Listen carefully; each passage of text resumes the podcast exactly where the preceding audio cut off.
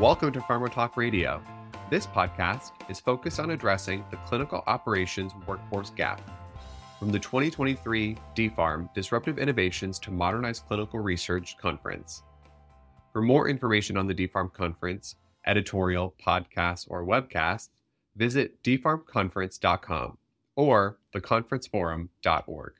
Thank you and enjoy the podcast. So this is a workforce gap panel. Um, we're not going to go into the details of the background or everyone's bios. You can read all of those because we have a tight amount of time. Um, as we did prep for this panel, um, three themes came out. Um, the first is the theme on regulatory frameworks, digital biomarkers, implications, and implementation space. So we're going to start with that. Second theme was technologies and IRBs, right? In particular, how you implement in a study, how you build the capacity to review these at IRB level, and then workforce implications. So that's what I think we're here to talk about. Um, what I'd like to do is ask a question, and I'll have, so we'll sort of go down and back uh, through that. We do not have time for detailed um, questions because it's only 30 minutes. So apologies in advance, you'll need to catch us um, at the end of the panel. So to start with, as, as we think through regulatory frameworks for DCTs, DHTs, and in particular how they hit the workforce implications, right? Shoibal, I think you, you brought this up um, in the conversation. What's missing in the way that we assess the regulatory framework? What's missing to give us comfort to make some of these transitions, especially in workforce space? Sure. And I think for regulatory frameworks in particular, we have to recognize that the regulatory frameworks right now that we have in place are gray, in some cases non existent, and they're not harmonious across all the geographies where we tend to operate. And that makes it difficult both for a study team trying to design a protocol, equally as implications on a study team trying to operationalize that protocol.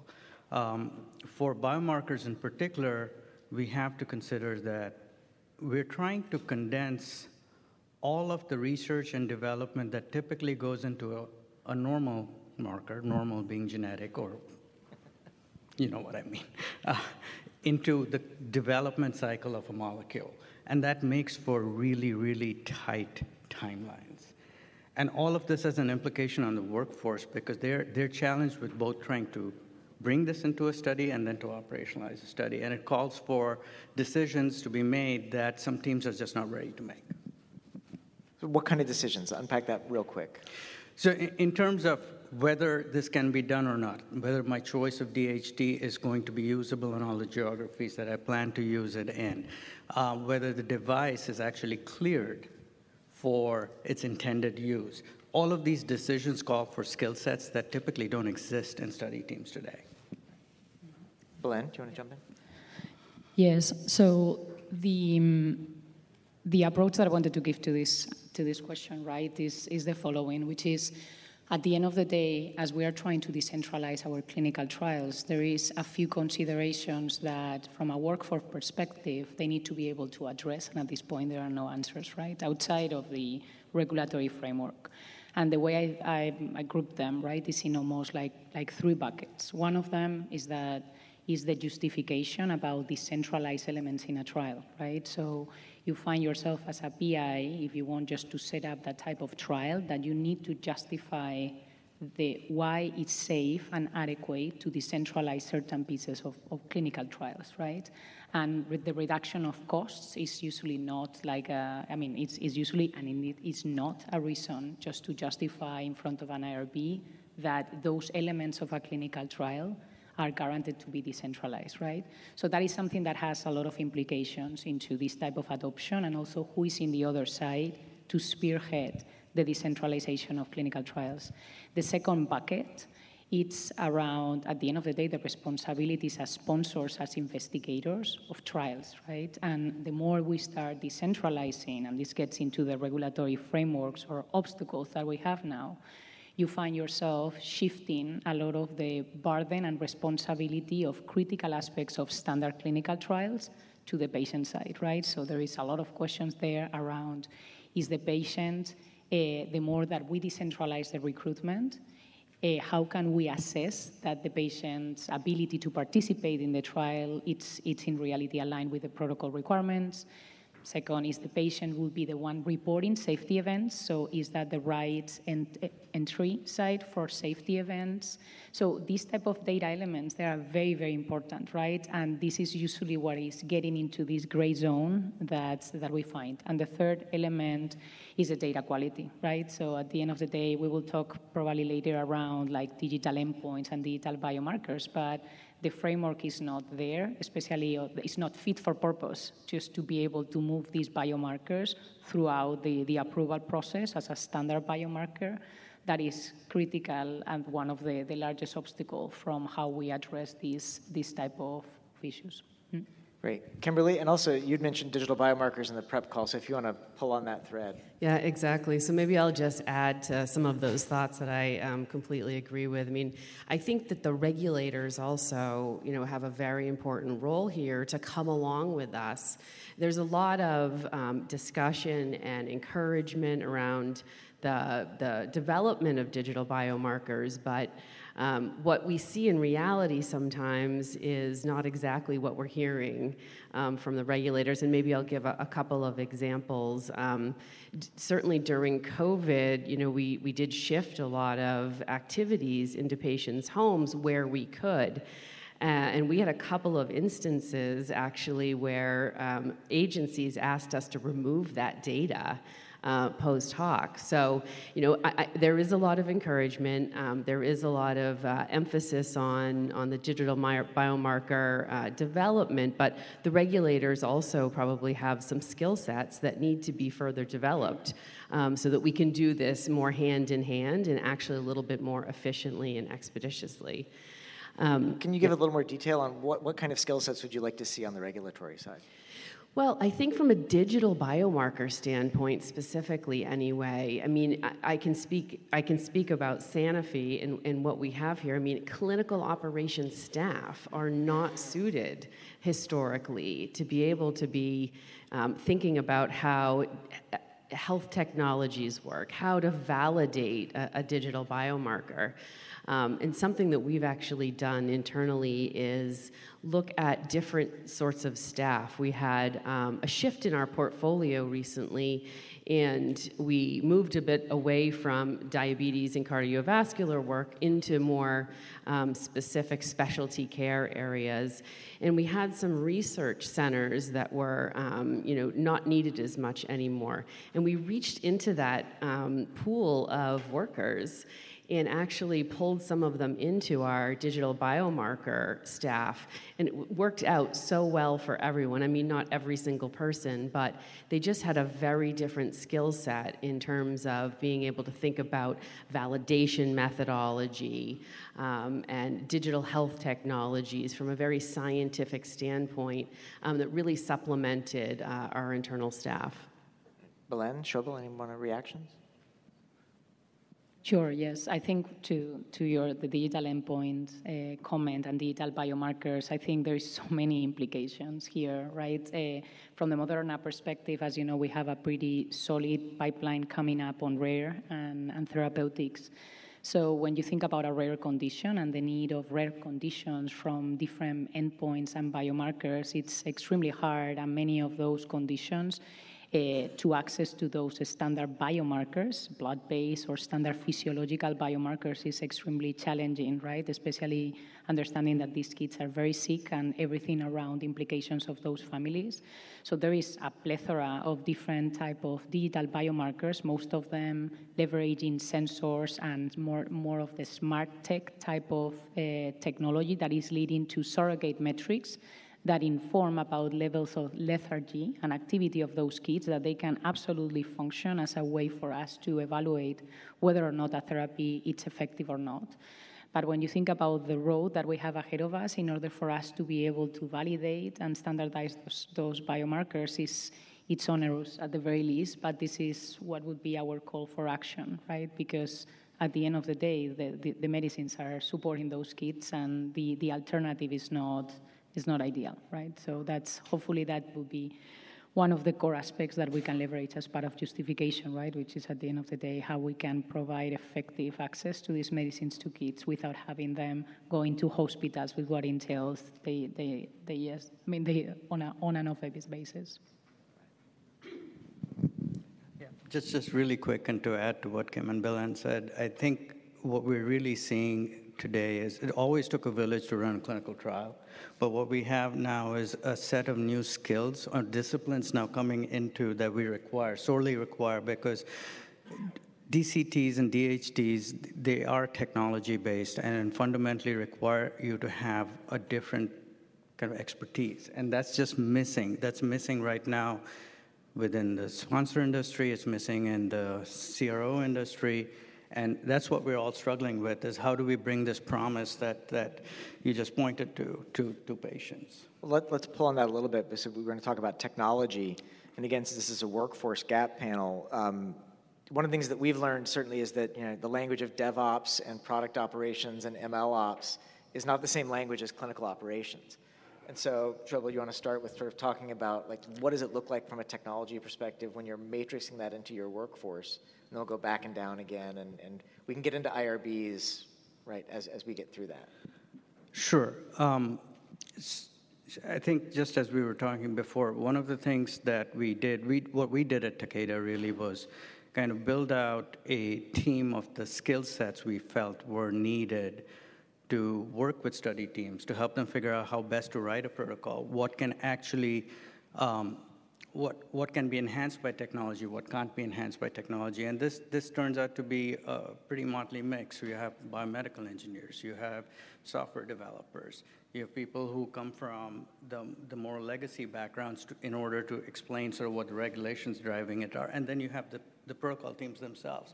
You needed all of them together, and this isn't a question of writing a protocol first and then figuring out how to add technology to it. You have to start really early. So that's, that's how we started addressing it at, at Takeda. And even then, you find that when you take it to sites, you have to be able to answer site questions. Um, and sometimes the regulators have questions, and you have to be prepared to answer those. And suddenly you find yourself in the middle of uh, legal privacy data transfer situations. These are not typical questions that you come across in a study, and that's the workforce gap that I'm referring to. Do you want to go ahead? that's good. So um, I agree, uh, and I think the the way the way that Moderna we are going at this at this gap that we have at this point, that is a natural gap, just because these are emerging technologies and emerging uh, use cases within the clinical trials domain, is embedding this type of new skills within the functional the functional domains that, that need to exist in a in a clinical development and, and operations teams, right?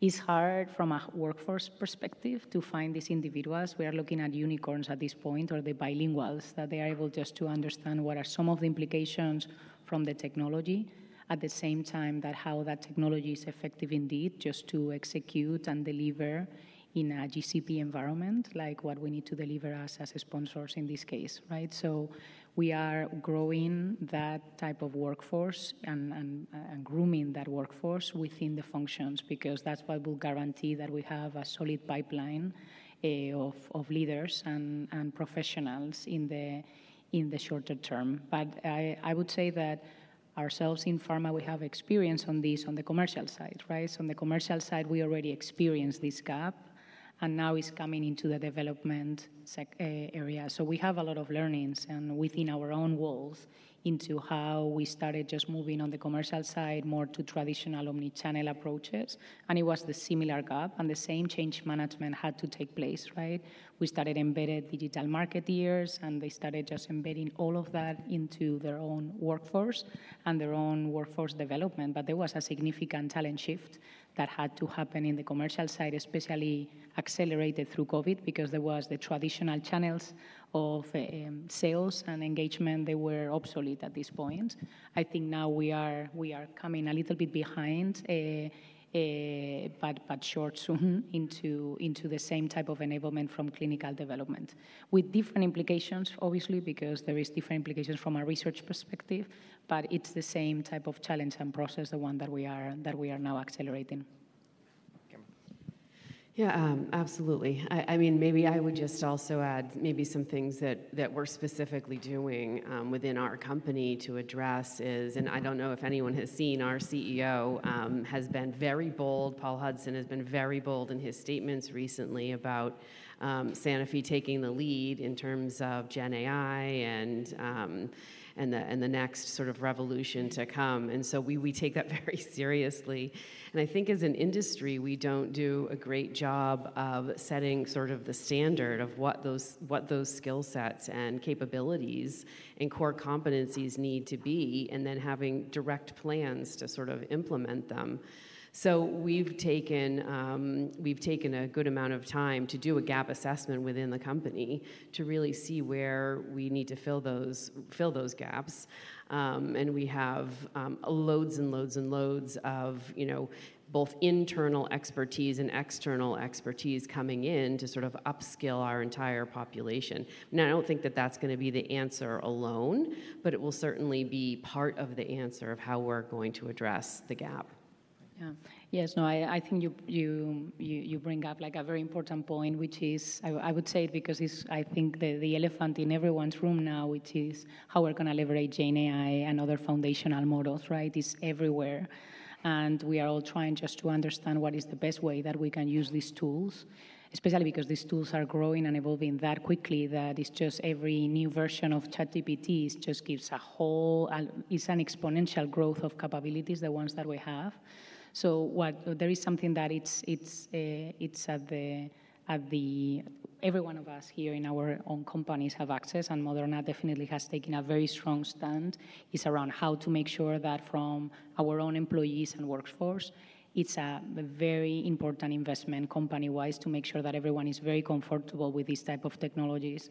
We have done, as many um, companies have already publicly announced, that we have our own version of ChatGPT that it's make sure that it's it can operate within our environment, right? So uh, from that perspective, we are actively training, and there is significant hours of training, and I can attest that because I've been part of those uh, across, first of all, the whole leadership team of the company, but then it's rolling through the different teams to make sure that everyone understands how to use these technologies. There's no other way just to try just to understand that piece. The only caveat that I would add over this, which is important, right, is that the speed of, um, of features that these type of models are bringing is just even surpass even more the ability for us to, to, to, to keep up and uh, for the new features that these type of models are opening up for purely productivity perspective i think that's something that it's it's a whole new domain even in a in a chief health, uh, uh, in, a, in a chief human resources officer, right? Which is how going to keep up to make sure that everyone is it's up to date with all of these tools that we all have available. Yeah, I would say, I mean, I, I, think before we can even get to machine learning approaches and how it helped clinical um, development, I, we're right now at the point where we're just trying to get a handle on how to reliably, reproducibly, scalably run technology-enabled trials. And where we are, Takeda went all in after COVID, and we actually we actually put a lot of effort and time and, and, and managed to embed decentralized elements and, and, and make remote site visits real in a large number of our studies. But we, what we also found, and, and this reflects what Sean was talking about earlier, is you reach this point where you saturate patients, you saturate sites with technology, because it, it's naive to assume that if you plug two things together, they're going to work. They don't always work. And, um, and suddenly experience becomes a term that, you know, experience is also a very product term, as, as many of us are familiar with. And, and you have to start caring about that. At what point, what is the need, what is driving, what is actually beneficial? And that's kind of where we are today is let's see if we can get it to a point of sufficiency and then just improve on it so that we can keep doing this. So the majority of our efforts right now are just getting these things to work. Right. And that once you get past that point, you get to data. Well, and so so again, let's let, us uh, maybe not go to IRBs yet and talk about workforce because you know I, I, tried to hire software engineers in the last couple of years, and simply getting the jobs leveled at the correct level, yep. right? Like I, I, had, I, had, a job at a, an assistant manager level. I'm recruiting someone who is a senior director level in the insurance industry, and I can't get them over the line even to an assistant director, and you lose the candidate. So how do you hire? Like I heard both different scientific skill sets and validation of digital biomarkers, and technical skill sets that, that the bureaucracy of the pharma system doesn't know how to value. How do you how do you hire into that? I'll let any of you go first. Kimberly, you want to go first? Yeah, so maybe maybe I'll just talk a little bit about um, maybe some of the different ways that we're approaching it, and I, I really think that that's the key. Is it's not one size fits all. It's it's going to be a whole you know myriad of solutions. Um, we we've had a lot of success with fellowship programs, so working with. Um, you know, universities that are in close proximity to some of our offices to offer fellowships. Um, and you, you really can tap into a completely different skill set that way. You know, it's a win-win situation. We're getting a resource at a relatively lower cost, relatively, I would say, um, and and those people are getting experience, and in a, in in a number of situations, that's led to full-time employment after. Um, I think that, um, you know, like I said before, tapping into even internally into a completely different skill set has been very um, productive for, for us as well. I mean, I think one thing that's it's it's it's interesting to think about. I mean, diversity. I mean, you know, it's a it's a it's a whole other topic how we need to have diversity in our clinical trials. But for us, even thinking internally, you know, how can we make that happen in our clinical trials when we don't have that even in our company? So we've spent a lot of time, you know, internally trying to think about diversity and again, looking for candidates in different places where we where we normally would look. Yes, um, I, think we have a very similar approach in the sense that we believe that having access and tapping, at the very least, in this Boston ecosystem to the the, the vibrant uh, um, academic community that we have is definitely one of the one of the strategies that we are using, tapping into these interns, co-ops, because in reality, it's great experience for them it frames uh, their education with a particular use case, and also it can give them a potential career growth for them. So that's one uh, one layer. The other one is that in reality, the challenge, and this is to add on the other one, is that how we level up these roles, how we how we uh, define these roles in a way that we are not penalized based on the way that traditionally pharma has been identifying them is uh, this has been challenging in general, and I think it's across industries. Uh, as I talk with other peers on how we level and identify these roles, so they are competitive in the market at the same time that we keep the same an equity internally. So that is the balance, and usually what we are all struggling around how you you you keep those two uh, at pair. The reality is that the, the competition is high because it's not only at the pharmaceutical sector, we are competing now with tech. Uh, tech, health tech, more and more tech companies are entering into healthcare, uh, especially here in the United States. So the reality is that there is um, a whole different assessment that we need to take about these roles that require a different type of, of functional type of, of, of leveling that will have to taken into account. This is something that from, from the clinical development side, we have partnered as well from the IT side because there is the same type of unique skills that they are going to be needed and competition. So there is an opportunity just to level up certain roles in a way that then you are not penalizing that at the same time that you are keeping internal equity and, and consistency, right? So that's something as well that it's important uh, that they, unless we level them up, it's going to be extremely hard uh, just to compete because these roles are really in a whole different position and, and, compensation layers that we have at this point in traditional. Yeah, I mean, I had to, I had to use the word architect seven times in the job description yeah. for a software developer to get it leveled appropriately. Yeah. Sorry, Shoaib, go ahead. No, I mean, I think this is a struggle we all face, and I, would say the first thing you need is a really, really good HR partner. But, um, but I think what we are lucky um, with is we, we all work for relatively large companies. The, the challenge we're really facing is how do you bring these roles into functions where they didn't exist before. So we've had some luck, you know, clearly looking at your IT or technology organization, but also looking within the tech ops part of your company, right? For example, manufacturing has a lot of scale out and very experienced engineering skills. So they have job families for them. And, and that's the beginning point for figuring out how to level them equally across the company. At Takeda, we tend to see, we actually tend to see a lot of transfers across these groups.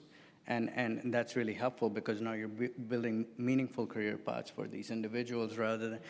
uh, the, the worst place to be is an N of one in a group, right? And, and you clearly want to avoid that.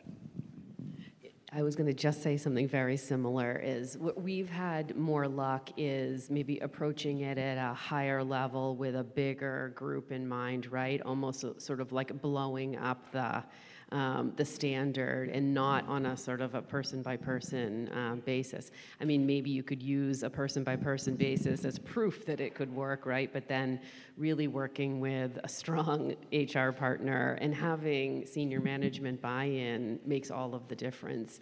And then approaching it like a, this is a whole, you know, new group of skill sets, um, capabilities that we need to we need to invest in to, for the future. Yeah. Yes, that's exactly the way that we have approached it in the same that rather than going, because as, as I mentioned at the beginning, you need to have these bilinguals, right, embedded into all of the different functions because that's the way that in reality you effectively transform, digitize, and you're able to leverage this type of technology. So rather than going one by one, that every time you almost need to justify, like we have just a step back, think about what are holistically as a clinical development department, what are the skills that they are going to be needed. Those skills were formalized, kind of like consolidated into a whole set of new families. And one thing is the leveling that we have already covered that. But the important piece is that this is a group of individuals that they are belong to the same function. It's important that you have the ability as a career growth, right? So we have done that career growth within the business, and you can grow into the tech into the tech layer. But at the end of the day, once you have that, that group, then you can embed it in the different functions. The recruitment is very specific, and that's why I was talking about the unicorns, because you cannot afford to recruit just for technical individuals. They need to understand the lab uh, uh, workflows or the clinical operations execution workflow, right? But once you just get there, then all of those individuals, they can function across uh, the different functional domains to really being able to connect the dots. But unless you don't define that as a family tree and, a, and a, indeed a functional group that represents a whole new capability, it's very hard because then, to your point, it's an N of one trying just to move the needle in a vast uh, department, and it's, it's, it's hard. I mean, it's hard because this is the whole change that we have ahead of us. Hmm.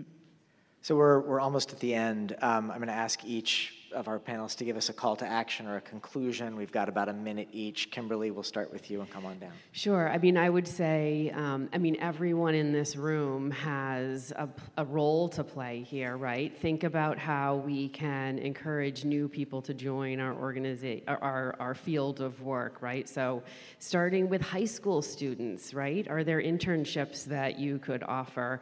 Medical schools, is there training that you could do? Um, nursing schools? Right? Fellowships. uh, you know, there's a whole host of areas where we need to make sure that we're educating the next generation um, of workers and getting them interested um, in the field. Yes, I think um, another call of action just for to do not repeat that that's a very important one. No, but the second one is just really tagging to the networks uh, of all of us. I think we are all going through the same transformation. So I really uh, uh, plugged in into a lot of my peers into what is the best way just to go at this type of transformations that we need to do now and the best way that we are leading change throughout the organizations right? So i hope that we don't we don't need to do all of this uh, alone and this is something that we can all help help each other in the sense about what is the best way just to go through this because this is very new for clinical development just to add in this type of digital uh, skills resources engineers within the functional domains and that's something that is available to all of us. It's just it's happening as you can hear in every single organization. Everyone is trying to figure it out by themselves. So just tap your your networks uh, just to to to avoid that. So I'll key off of that and, and, and just say that you know, our role in society is to bring medicines to patients that can be delivered in the standard of care. And if you look at standard of care today, healthcare has embraced technology and digital more than clinical research and development has. And if you look, if we look at our personal experiences with our healthcare providers, we can see how much of this interaction is now mediated through technology. And that expectation is coming to to participants in our studies. That expectation is also coming to sites. And we, we have to embrace it. And change is always hard, but we have to embrace it. I, I don't think this is a one size fits all or is the answer to everything. It's going to have to become a tool in our toolbox that we learn how to use and when to use it right. I don't think we can end it any better than that. So, can we have a, a round of applause for our panelists, please? We hope you enjoyed the podcast. For more information on the DPHARM conference, editorial, podcasts, or webcasts, visit DPHARMconference.com or theconferenceforum.org. Thank you for listening.